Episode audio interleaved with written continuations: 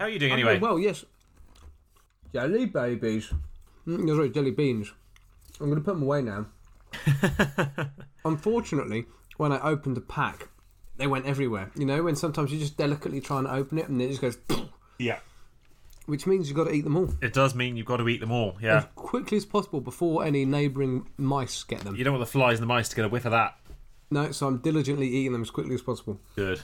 Good man. Hop, hop, hop, hop, hop. So if I, hopefully this is going to be the first ever podcast recording where someone gets type 2 diabetes midway through. Fingers crossed. That's an exclusive. Yeah. Oh, hold on a minute, Sam. I can feel my legs starting to fall off. I've got that. that I've got that gouty feeling. I've got a fizzy Whoa, feeling in my fingers. feeling in my fingers. Can't feel it in my toes. right. Sorry, we're not allowed, are we not allowed to be smutty this week? You can be smutty this week. I'm only moderate. I'm very moderately smutty this week, but only a little bit and only at the start. I'm not. I'm barely smutty at all. Good. We're having a, a relatively smut-free week. We are. We are. We are going smut free. Smut free September. Oh, that's not going to last. Smut free 24th of September. I mean, even then, it's not going to last. I've got a little bit of smut in mine. Hello and welcome to another episode of That Was Genius, a fun little history podcast. At least we think it's fun. Certain commenters do not. In which Tom, who's eating jelly beans, say hello, Tom, with a I'm mouth almost finished. I'm almost finished. lies. I'm trying to speak like, um, so you can't hear that I've got jelly beans in my mouth. Tom, the currently and hopefully mute until he's swallowed co-host in New Zealand, and Sam, me, myself, I in the UK. We discuss history stories on a topic each week. Uh, last week we decided that this week's topic would be the law, but everything that happens law. during the podcast The is law. a surprise. The law. The law, Sam. It's the law. It's the law. Did you have fun this week, Tom? Have you learnt something? Good. I have learned something. Yes, I have fun every week, Sam. And um, yes, this week I've gone down a slightly different route. I mean, it's it's modern history for a start. Oh, It's not ridiculously silly either. It's just quite an interesting story. Not silly or smutty, which is kind of where I've been going in the last three or four episodes. Historical silly smutness, yes. silly smuttery. There has been there's been an awful lot of smut in the last few episodes, so I've gone smut light this week as well. I've got a tiny bit, tiny bit at the beginning. Smut beginning. light. Yeah, smut light. Smite. Oh, which one shall I have for dinner tonight? Lo- shall I have the smut or the smut light? Ooh, do you want diet smut, darling, or full fat? Ooh, I've Smut zero. Yeah. Oh, which smut shall I have? mm, smut zero cherry flavoured. nice. so just a touch of smut, a little smut, a soupçon of smut, and then we're into some serious history with uh, with very little penises. Uh, sorry, uh, very yes, few exactly. penises, not very little penises. You know what I meant. Lots of them, but they're tiny. now there's a court case. So yes, we've been we have been criticised online, haven't we, recently for the levels of smut in our podcasts. This Yes. isn't actually. I would I would like to point out that this isn't because we've had two grumpy bastards criticising us. It's actually because I, I didn't encounter anything smutty. I don't know. I did steer away from it specifically this week, but I had an idea of what I wanted to talk about, and then I, I just rolled with it. and It happened to not be smutty. Oh yeah, well, exactly, exactly. So it's coincidence. I'm excited to uh, hear your story, Tom. So, should we flip something and get going? Let's flip it. I was going to say, let's flip something and get going in an unusually swift start to this podcast, but we have already been recording for 20 minutes. Hopefully, by the time you Yeah. hear this, dear listeners, you'll be about two minutes in. Yes, yes. well, Tom, in honour of it being Law Week, I'm going to flip a parking ticket. Nice. Yeah. When did you get this parking ticket? I. Well, do you know what, Tom? I'm actually I'm lying. I'm lying to the court. I'm pretending it's a parking ticket. It's actually not. It's a brochure for Marie Curie Cancer Care, but it looked a bit like a parking Right. ticket, and I couldn't find anything legally useful. Okay. So for an You're audio not very treat, good liar, Sam. I'm not Because very- under a not very under, under not very good cross examination, you gave up very quickly. I did. But we're going to pretend that it's a parking ticket. I'm lying. I'm guilty.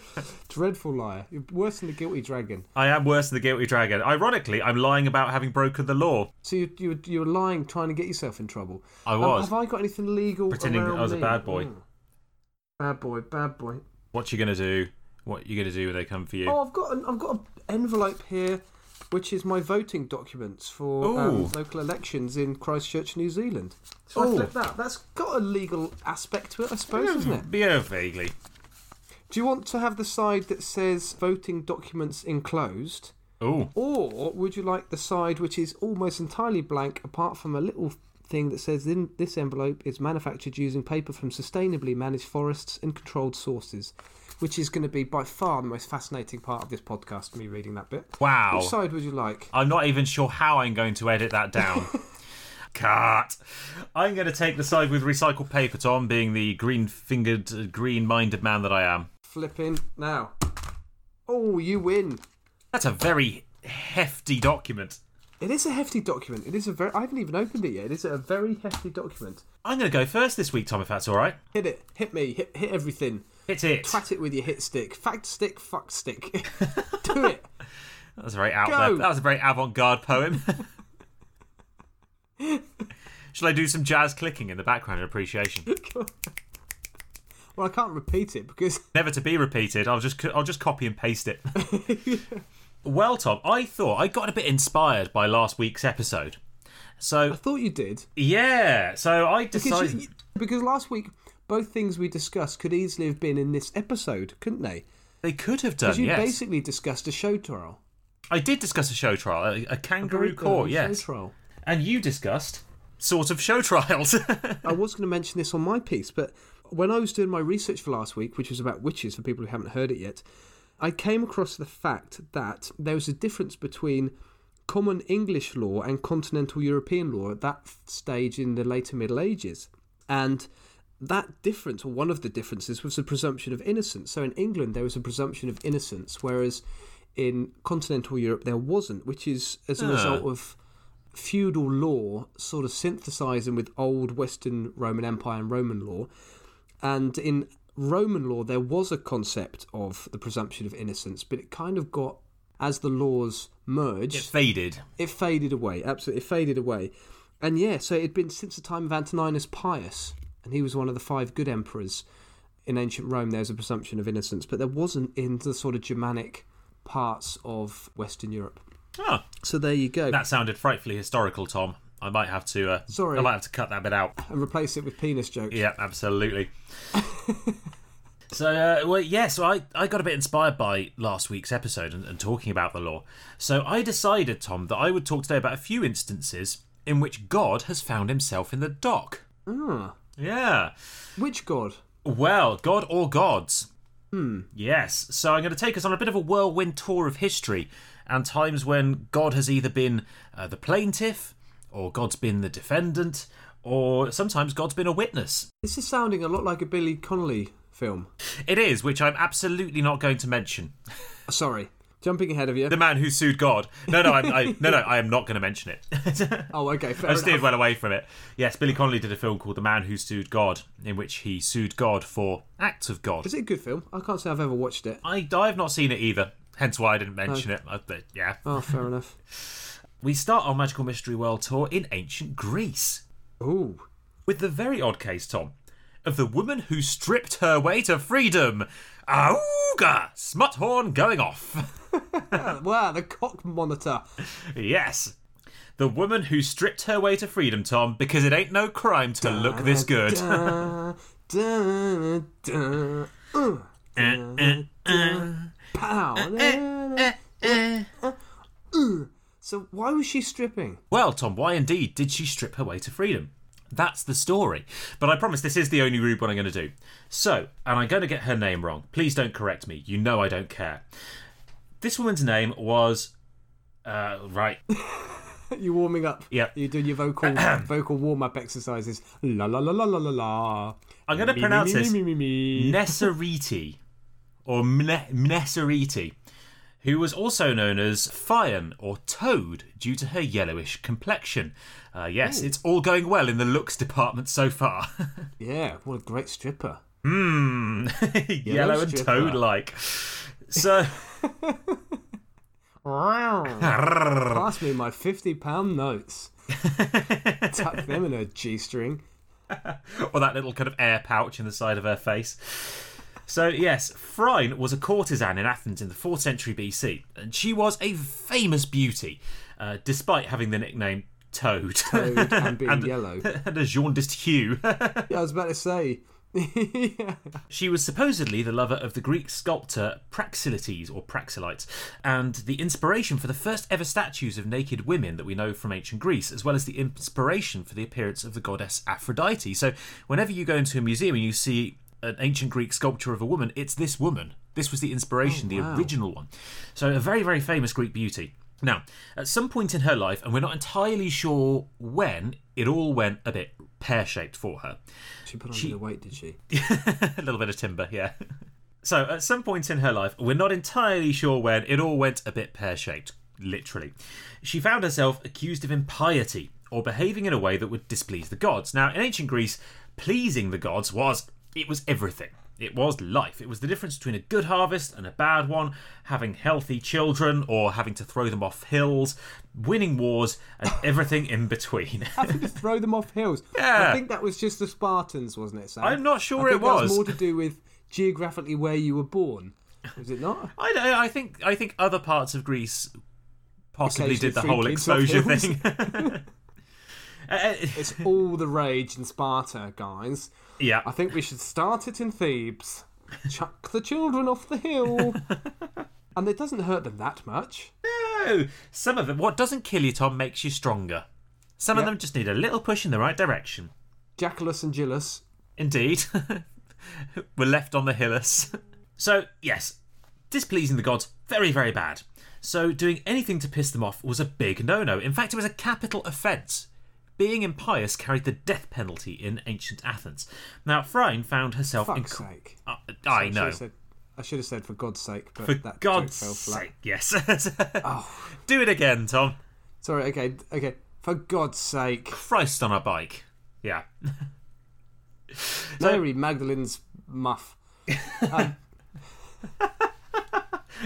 By Mary's muff, sir. Yeah, so caught, found herself in court for By the impiety. pubes of Mary, I cannot believe it. by the by Jesus' vajazzle. What is this? So Phryne's found herself in court. Paul's Oh, for twonk. by Samson's spunk. right. Ah, So Judas's great big.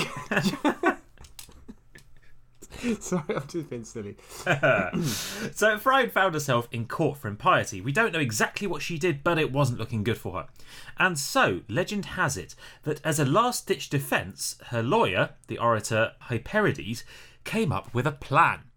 A very cunning plan, Tom, with depth and layers, like an, Yeah. like an onion. A 3D chess game of a plan. And that plan was this, Tom. He pulled off her clothes! Show him, you show him the nips. Yeah. he pulled off her robe, revealing her tits to the courtroom. And yes, Tom, yes, indeed, there are an awful lot of Renaissance paintings of men leching over her. Is that right? This is quite a There are. famous It's scene. quite a famous trial in antiquity, quite a famous scene, yes.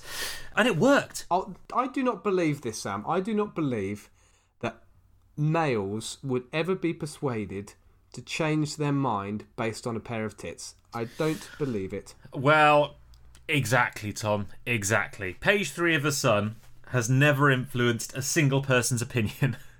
Nope. But We're above that, I like to think. Uh, absolutely. 50% of the human population are above that. They would never, ever be influenced by sex. I, I think that 50% is probably the women. The female. Yes. Yep, I, I was kind of teeing that one up for you. So yes. So unsurprisingly, flashing her tits to the courtroom absolutely worked. But there was, Tom, there was an argument behind it. It wasn't just a cheeky flash. The argument was that such beauty could only have been a gift from Aphrodite herself, and that Phryne was therefore a prophet of godly beauty. Now, since she'd been chosen by the gods to represent beauty on earth, she couldn't possibly be guilty of displeasing them with impious behaviour. See? Now, bearing in mind, Tom, the jurors were all men. yes.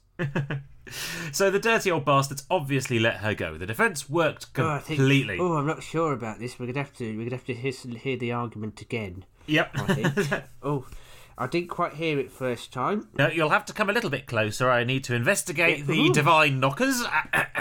Just get my glasses. Musicals, would you like to play a little tune, please? Testicles, put them away. Unfortunately, there wasn't such a thing as motorboating at the time, but um, galleoning her. Yes. Anyway, Gave her a good Trojan horse, I did. Gave her a good Trojan horse.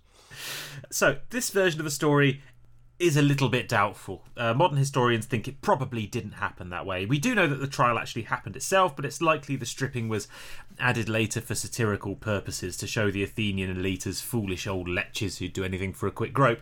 Uh, but it is a good story nonetheless of someone invoking God to their defence, basically saying, if I'm guilty, why did God give me these? I can't. I, I mean, I'm sorry to question this again, Sam, but I cannot believe that any democracy in the world would ever let a dirty old lech get to high positions. Well, I- absolutely. Someone who groped, and I that would never happen in a democracy, Sam. It, I'm, I'm glad that we've risen above that now. Yes. Absolutely. Grab 'em by the goat horns. That's what I say. Okay. I don't know where I'm going with that.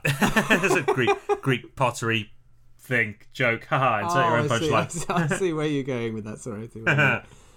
So, next up, I'm going to take us to Britain, Tom, on our little historical world tour of the law. And the year 1378. year. Yeah, great year. Fine vintage. For a whistle stop look at the odd history of British blasphemy laws. Uh, specifically, blasphemous libel, or slandering God's reputation. Blasphemy is just shouting, God damn it, when you stub your toe. That in itself was a serious offence. Could have had you flogged for hundreds of years from medieval England onwards. But blasphemous libel was quite different. Libel is bringing a reputation into disrepute, or, kind of, or Yes. bringing someone into disrepute. So blasphemous libel was bringing God's reputation and bringing the church into disrepute and spreading lies about it, and that was a lot more serious because clearly, Tom, clearly, God needs some folk on earth to defend His good name. Yes. and confirm that yes, launching this crusade and massacring those heretics is exactly what he wanted you to do. And that yes, that hailstorm was caused by the old lady down the road who's definitely a witch. Yeah, yeah, yeah. And that child of yours that died um, within the first hours of his life. Yeah, that was God. Yep, that was all part All of part of my the plan. Yep, absolutely. And of course, Tom, God needs some people down on earth to make sure that the message is getting across because he may be omniscient and omnipotent, but he can't be everywhere all the time. So it's a big universe, isn't it, Sam? Let's be fair. It it's is. a big universe. There's lots and lots to be controlling and looking after. He's got he's got shit on. He's got dinner on the pot. Unfortunately, the only thing the bishops could do to blasphemers at the time was excommunicate them, which wasn't really much of a threat to atheists and heretics. So they needed something. You're not going to heaven. Oh, oh, fucking oh hell. shit! Oh. Oh no! mate. Does this face look like it gives a shit? No. Sorry, let me root around in my clothes for some fucks. No, sorry. All fresh Couldn't out. Yeah. So yeah, the bishops needed something a little bit more spicy to keep people in line, and so they forged an Act of Parliament in England. And when I say they forged an Act of Parliament, Tom, they literally forged it. they wrote up an Act of Parliament for royal assent without getting the permission of the House of Commons or the House of Lords, and then threatened anyone who tried to have the law repealed with uh, blasphemy charges. The same ones they'd just written up and forged. So, uh, all Right. very legal, exactly what Jesus would have done himself, respecting the laws of the land and all that. So, by the year 1400, blasphemy laws were so strict that anyone convicted of heresy or blasphemy could be burned at the stake. Best thing for him, Sam. Best, ab- well, absolutely, it's the only real, it's the only real way to deal with it, Tom. Yeah. Got to flush out the cockroaches. In, in fact, Absolutely. It'll come as probably a great surprise to you, Tom, to know that the clergy had been burning people at the stake illegally for quite a long time before this. Uh, but you know, God's will, exactly what Jesus would have wanted. Yeah, Well, he did it a lot in the New Testament, didn't he? He did, Jesus, just he was burning left, burning right, people and centre. Yeah. Spare minute. Oh, gonna burn someone. If you weren't on fire, you weren't there. That's what they said about Jesus. Yeah. Uh, but unfortunately, there was still a problem. This was still ecclesiastical law, which meant that it was law that was policed by the church.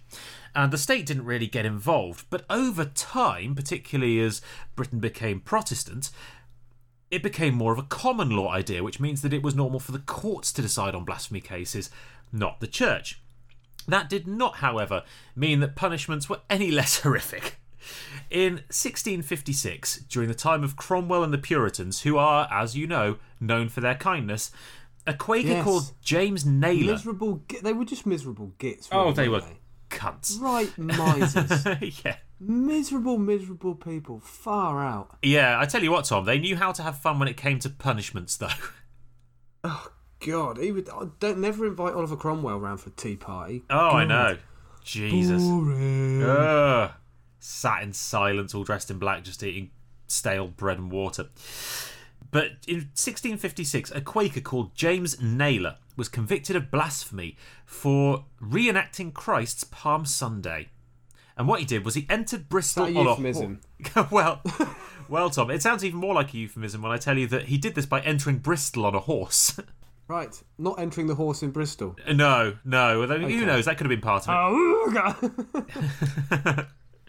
Sorry, I'll reel that one in a bit. Turn the cock monitor off. Yes, so he reenacted Christ's Palm Sunday by entering Bristol on a horse, because that's as close as he could find to Jerusalem, as part of a protest against the slave trade and the fencing off of common land by wealthy lords. Can you imagine anything less Christian, Tom, than protesting against the slave trade? dare Fuck's sake. So, yes, he was found to be guilty of blasphemy and was sentenced by a judge to be put in the stocks, branded on the forehead with a B for blasphemer, having his tongue pierced with a red hot poker so he could never speak again, and then sentenced to hard labour for the rest of his probably fairly short and miserable life. Yeah, Again, exactly what Jesus would have done, Tom. Lovely jubbly. absolutely. And that, and, and sorry, why? And that was because he was trying to end slavery. Yes, Good, bloody Yes, right thing. Absolutely. Bloody good thing too. too bloody right. Trying to end slavery and trying to stop the lords from stealing common land from poor people. I mean, where else are they going to hunt, Tom? Where else are they going to hunt, eh? I don't know. Uh, by this time, of course, all the good Christians were Anglican, so you could absolutely slag off Catholic God to your heart's content. He didn't count, he wasn't counted in the uh, blasphemy laws. It was only the good old English God, whose uh, delicate reputation as a cuddly, forgiving, and all loving father figure needed protecting with massive torture and mutilation. And speaking ill of God could get you in trouble really quite recently. So, the blasphemy laws in England and Wales, guess when they were lifted, Tom? Guess how long these laws were in action? I reckon. It was, is it as late as the sixties and seventies? No, later. Hey, later than the sixties. Seriously, Yep. nineties, Later. noughties. 2008. The blasphemy Wow. laws were finally lifted in England and Wales, and Tom, they still apply in Scotland and Northern Ireland. Oh, it's 'cause they're backwards, aren't they? Those Scots and Northern Ireland. It's so you can still be tried for blasphemy in Northern Ireland and Wales. in Northern Ireland, Scotland. Theoretically, In Scotland, yes. sorry. Yeah, theoretically, yes. And actually, the last person to be jailed in the UK for blasphemy was 1921. Right. It was that recent when a guy called John William Gott was prosecuted for publishing satirical pamphlets entitled Rib Ticklers or Questions for Parsons and God and Gott, in which he presented Jesus as a circus clown. Now, this was his fourth blasphemy conviction in the 1920s, or in the 1910s and 1920s, and so he was sentenced for publishing these pamphlets to nine months hard labour which was essentially a death sentence for him because he was critically and terminally ill by the time he went to court. He did survive his sentence, but he died very shortly afterwards, just a couple of weeks after being released from prison, which caused absolute public outrage and a demand for reformation of these ancient libel laws.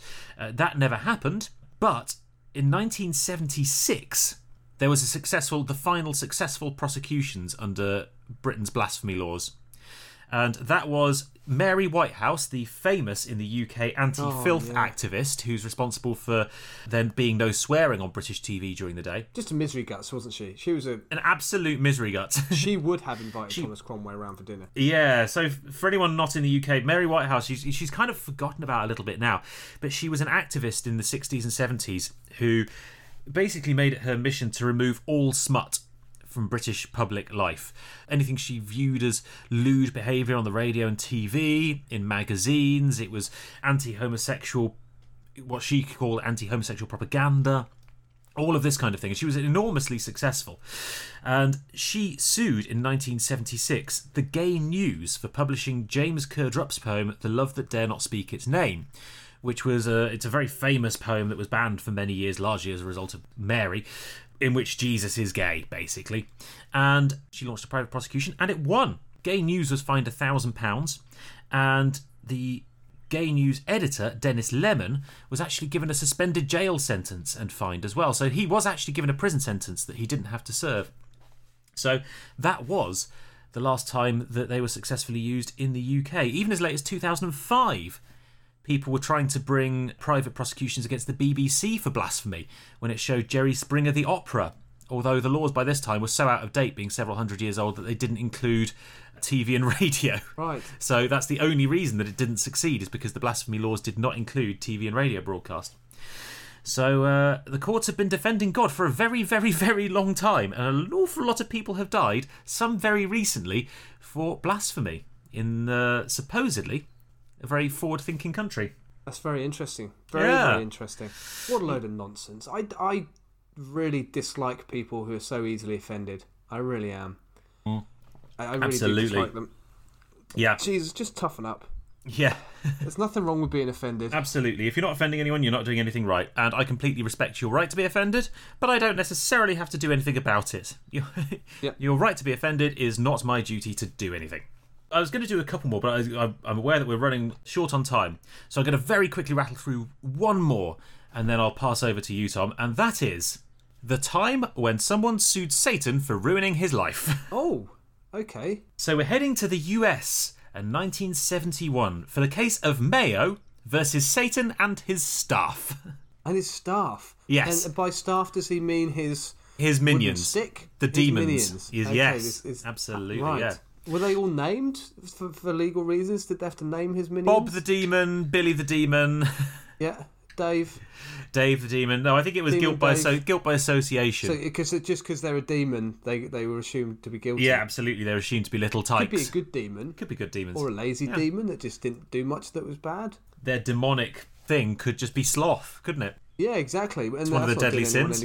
Yeah. Yeah. unless they're spreading sloth. Yeah, that's making everyone Yeah, very sleepy. McDonald's. Yeah, So anyway, Gerald Mayo, 22-year-old inmate at the Western Penitentiary in Pittsburgh. Now, he sued the devil for alleging that, quote, Satan has on numerous occasions caused the plaintiff misery and unwarranted threats against the will of the plaintiff, that Satan has placed deliberate obstacles in his path and has caused the plaintiff's downfall.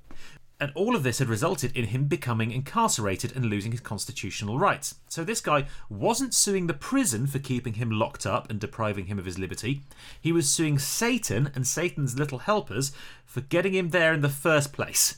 right. Hilariously, he also filed a suit claiming that he was too poor to fight the legal case himself, and so asked the state to waive his legal fees if the case went ahead. so he Right, essentially how far did this get? well, the case didn't actually ever see court, Tom. But, I wonder why. well, not for the reason you'd think, Tom. Not for the reason you'd think. There Did, was. Satan, did Satan not turn up? You're getting closer. There was a genuine full legal finding on the case. The judge, a man called Gerald Weber, decided that there was no precedent for suing Satan, it had never been done before, but that there were unofficial accounts of earlier trials in New Hampshire, hundreds of years beforehand, where it had been decided that Satan was an American citizen. However, it was more likely that in modern law he'd be classified as a foreign prince and therefore have sovereign and diplomatic immunity from prosecution.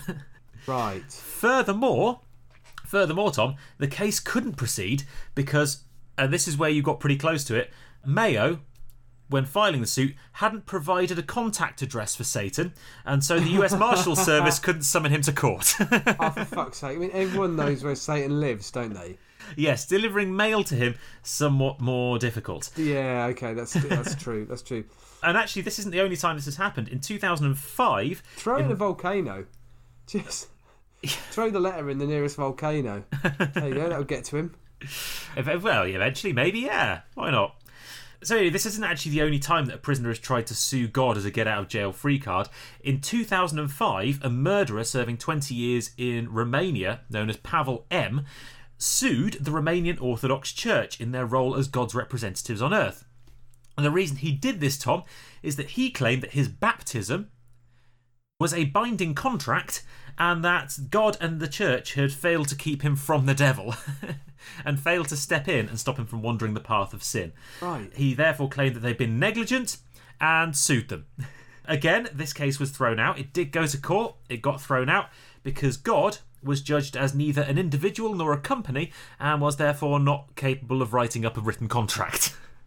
Right, that's a little bit more sensible. yes. That's yes, I, I can understand that finding. Yes. This Romanian chap probably just needs to to learn to take responsibility for his actions. Yes. I mean, you did the murder. Yeah, Uh, that is The- probably the- your responsibility. yeah, you did it. It wasn't Satan. Probably not. But yes, there we go, Tom. Interestingly, oh, very, very, very finally, in 2008, there was a very well known case in which a Nebraska senator called Ernie Chambers sued God as well. Now, he sued God for allowing or enabling harmful activities. The reason he did this, though, was in an effort to highlight and satirise frivolous lawsuits. And once again, it got thrown out because he couldn't provide a contact address for God. So there you go. Again, everyone knows where God lives. Well, Ernie Ernie they? Chambers actually answered this back and said that uh, actually God being omnipotent and omniscient, he didn't just know about the case; he was actually already in the room.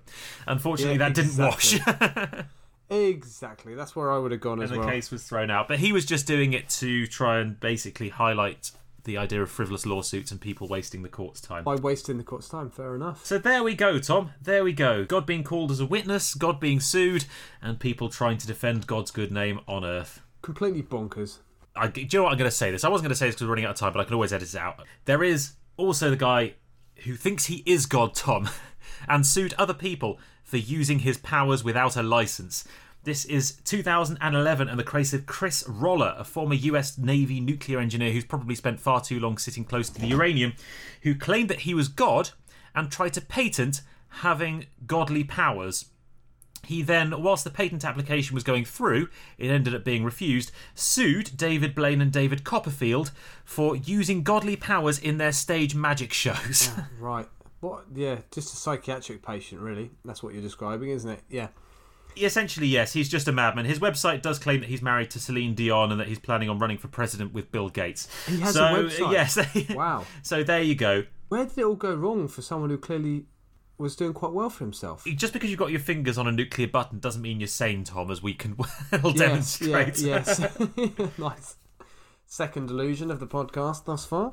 So, uh, yes, he demanded $50 million in unpaid royalties from David Copperfield unless David Copperfield could specifically prove to him his magic tricks were a result of physics and the law and provable within the laws of science. And he had to do that by showing by showing him how Dave- all of his tricks were done. Obviously, this never got anywhere. David Copperfield did not have to turn up and show him how his tricks were done, did he?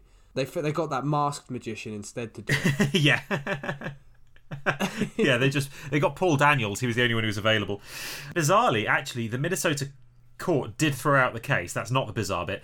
But the bizarre bit is that they didn't ban Roller from suing other magicians, despite his history of having done it before. They did stipulate that he wasn't allowed to sue David Copperfield again, but they didn't ban him from suing other magicians for the same thing. and how many other magicians has he attempted to sue? I, I don't know. At least a couple. It wasn't a it wasn't a one off case. Yeah, he's also tried to patent divine powers several times. Right.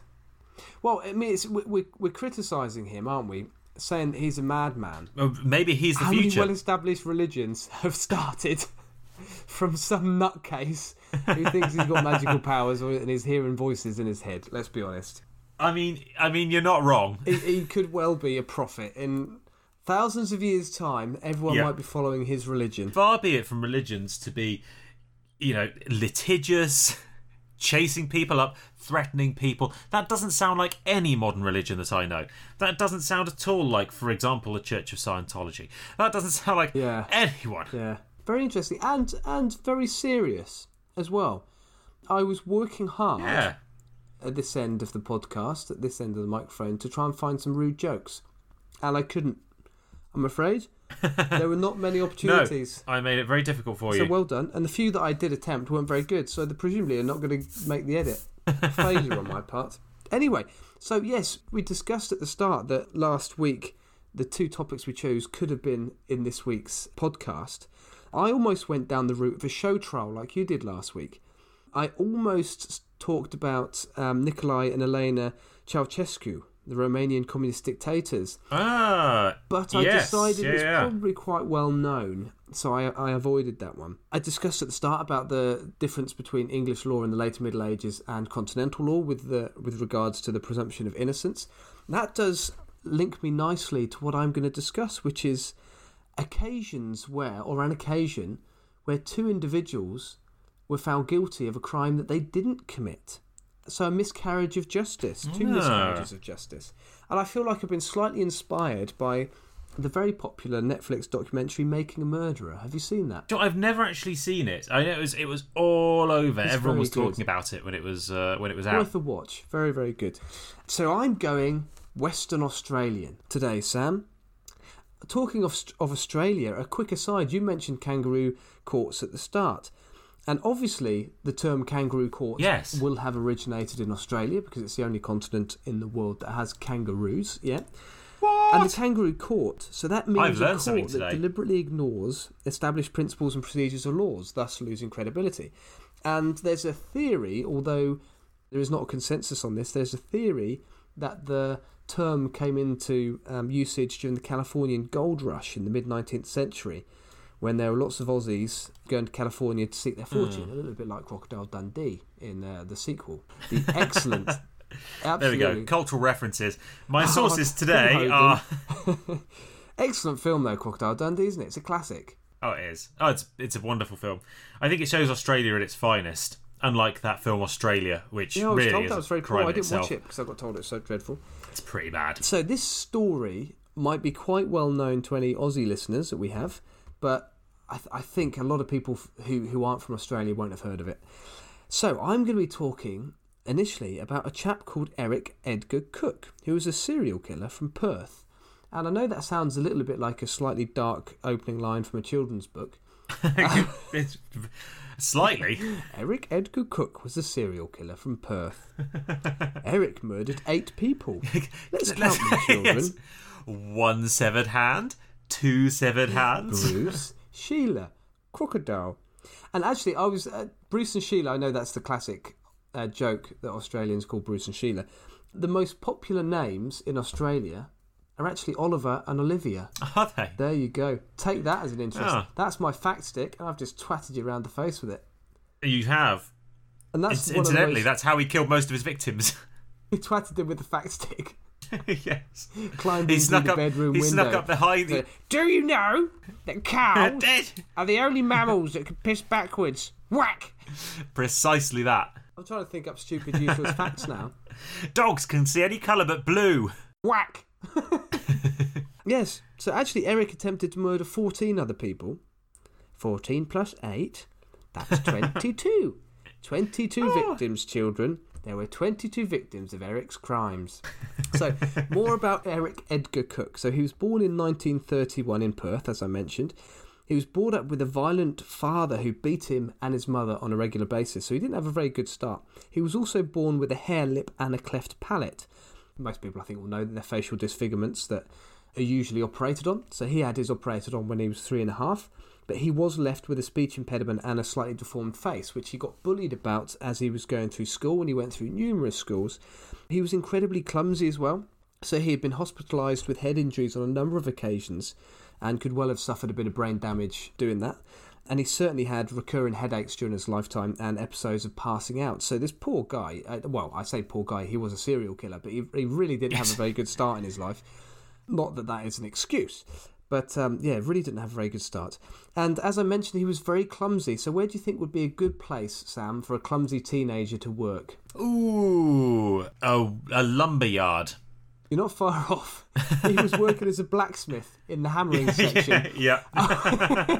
so, unsurprisingly, he came out of that job with a number of hand injuries, which I, which I thought was rather amusing.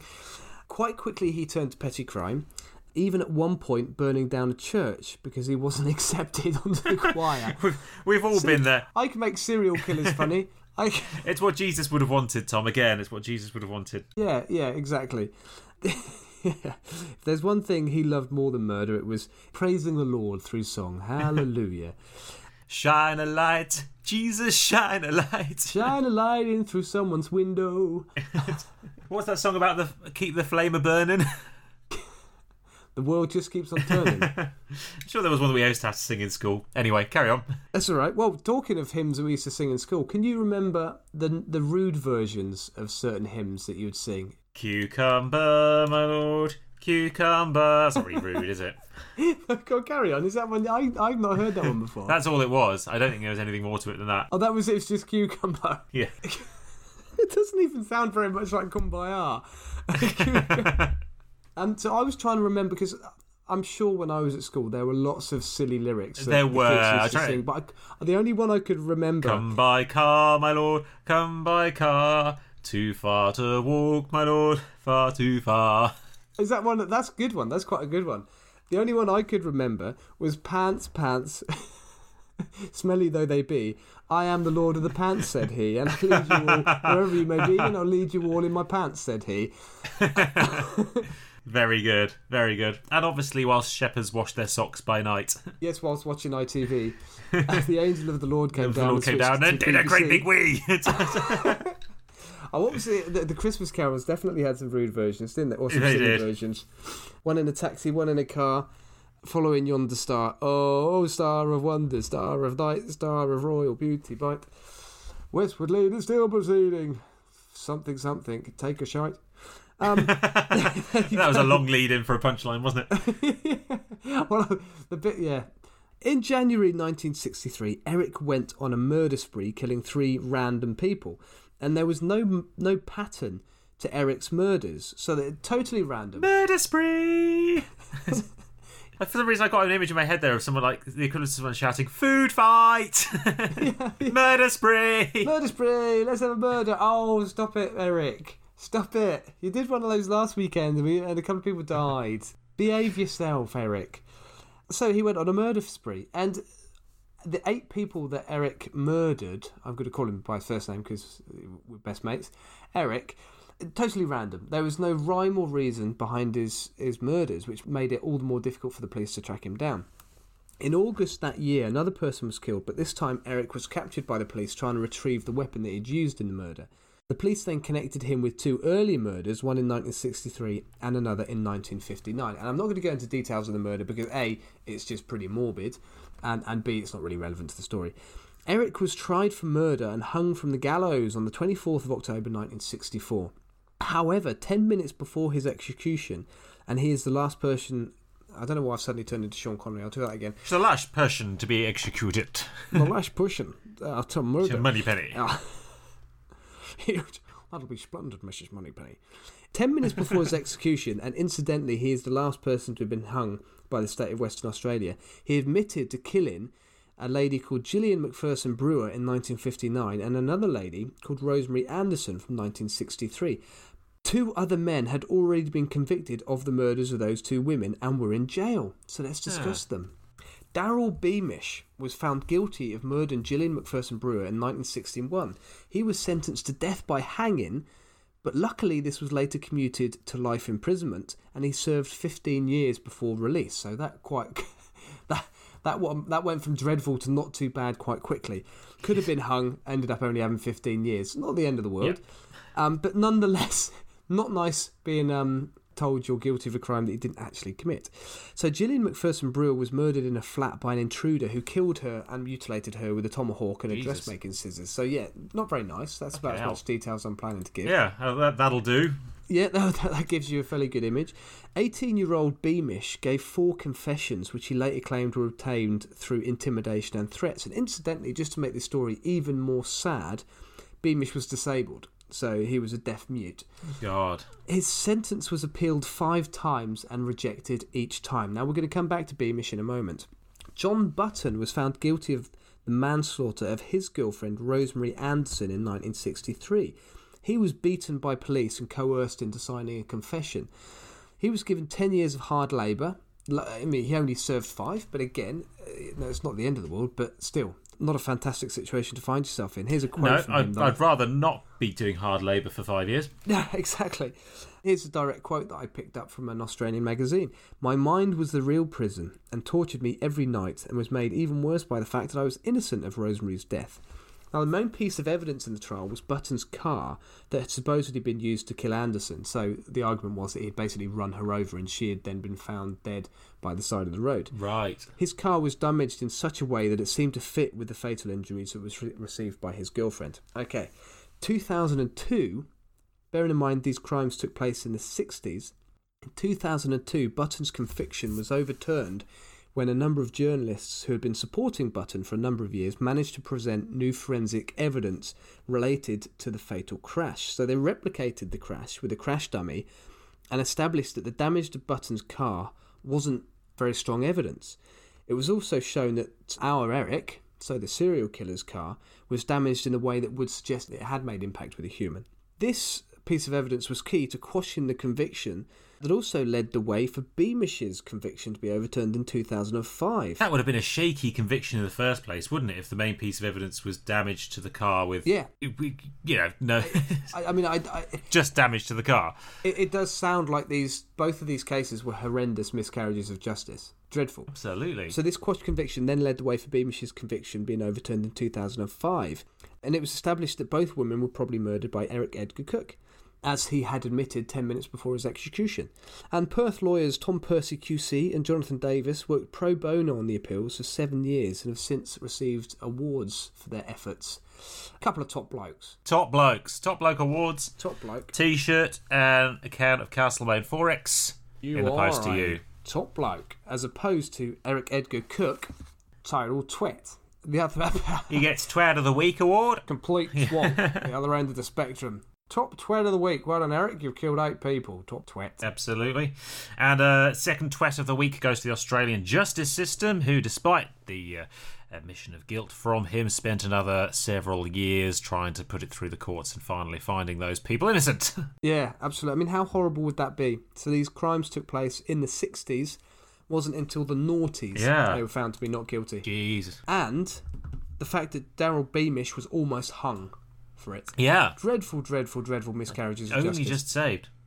Did they get any kind of compensation or? Not much. I, I think No. I read that one of them got in the region of 400,000 Australian dollars as compensation, which doesn't sound like a lot. No, I mean it's going to be difficult to find a job for those forty years whilst you're a convicted murderer. Yeah. even if you're not in prison, even if you're if, you- if you're out and And free. the emotional stress. I mean, can you imagine how horrible it is to live your life knowing that you were innocent of a crime that you're in prison for?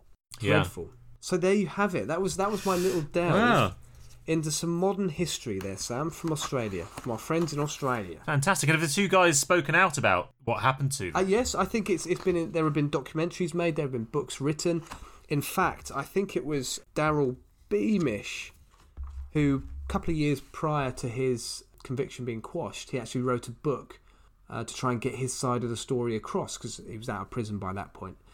Um, so yeah, it's. I, I think if you live in Western Australia, it's a fairly well-known story. It's something you'll have seen in the newspapers quite a lot. I, th- I think they've done a number of interviews as well. They've been on TV, on radio, and yeah, very very interesting case when I started looking at it. I'll try and put some links to some of those documentaries in the in the podcast description. Yes, you can put a link to the rather gruff-looking Eric Edgar Cooke as well, who was hung at the age of 33. He does look like a miserable Bob Hoskins. he, he does look like a serial killer, I'll be honest with you. There are lots of good photos, actually, that you can find online of him showing the Western Australia police where he murdered uh, many of his victims. How delightful. So yeah, there, there are lots of good pictures.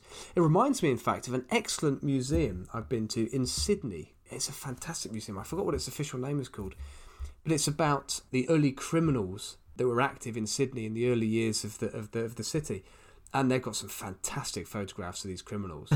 very very gruesome museum. Really really excellent. I think it's actually in with the old police station in Sydney as well. Yeah, there's a similar museum in Manchester which I really want to go and visit. I haven't had a chance to yet because it's quite small. It's only open a couple of days a week in the middle of the week. Yes, oh, fantastic! If I ever find myself in Australia, I'll definitely go to the It's a goodie. museum Museum of Criminals. That is Australia. yeah, that is. The Sydney Crime Museum, the Justice and Police Museum. Very, very nice. Top museum of bottom blokes. no, hang on. No, no, no, no, no, no. terminology. Just No, hang on. going back to blasphemy laws. Were they not connected with the life of Brian, the Monty Python film, being banned? yes, yes, there were. And again, Mary, uh, Mary Whitehouse, she was responsible for that. But I don't think because it, I think it comes down to a similar thing of it was blasphemy, but screenplays aren't covered by the laws. I will have to look that up, but I think that was what happened with the life of Brian. Here we go. I've just 39 local authorities in the United Kingdom either imposed an outright ban Yeah, it was banned in cinemas. or made it X-rated. Ireland and Norway banned its showing almost for decades, I think, in some of these countries. Wow. it's good. Um, posters in Sweden read, "So funny, it was banned in Norway." Excellent. Nice. Jolly good. Yes, yes, and, and very little smut. There well, you go. dis- despite our best efforts. We did sneak a few in. Right. Well, have you had any thoughts on what we could do next week, Tom? Now, what did I think? Health. Ooh, very nice. Yeah, I like that. I thought health, and I can't remember why. Health. Um, what was the other one I thought? Exercise. Ah, exercise. I thought we exercise. could do exercise one week. Yes. Well, let's do health. You can bring in exercise into health, can't you? Done. Amazing. Well, to our lovely audience, thank you so much for listening in to our more or less coherent rambles this week. Uh, it's been an absolute pleasure having you. If you have enjoyed this podcast, please do subscribe on your podcast app of choice and share it with your friends. Uh, you can also find us on social media on the rare occasions we can be bothered to post anything. We are That Was Genius Podcast on Facebook, at That Was Genius on Instagram, and that underscore was underscore genius on Twitter. You can also pop us an email if you like. We're at uh, thatwasgeniuscast at gmail.com, just to add a fourth, completely different username to the mix. Excellent, excellent, excellent. It's always nice to hear from people as well, isn't it, Sam? it is nice to hear from people. Feedback is good, isn't it, Sam, when given constructively? I wonder where you're going with this, Tom. I wonder where you're going with this. However, and on that note, see you next week, everyone. bye!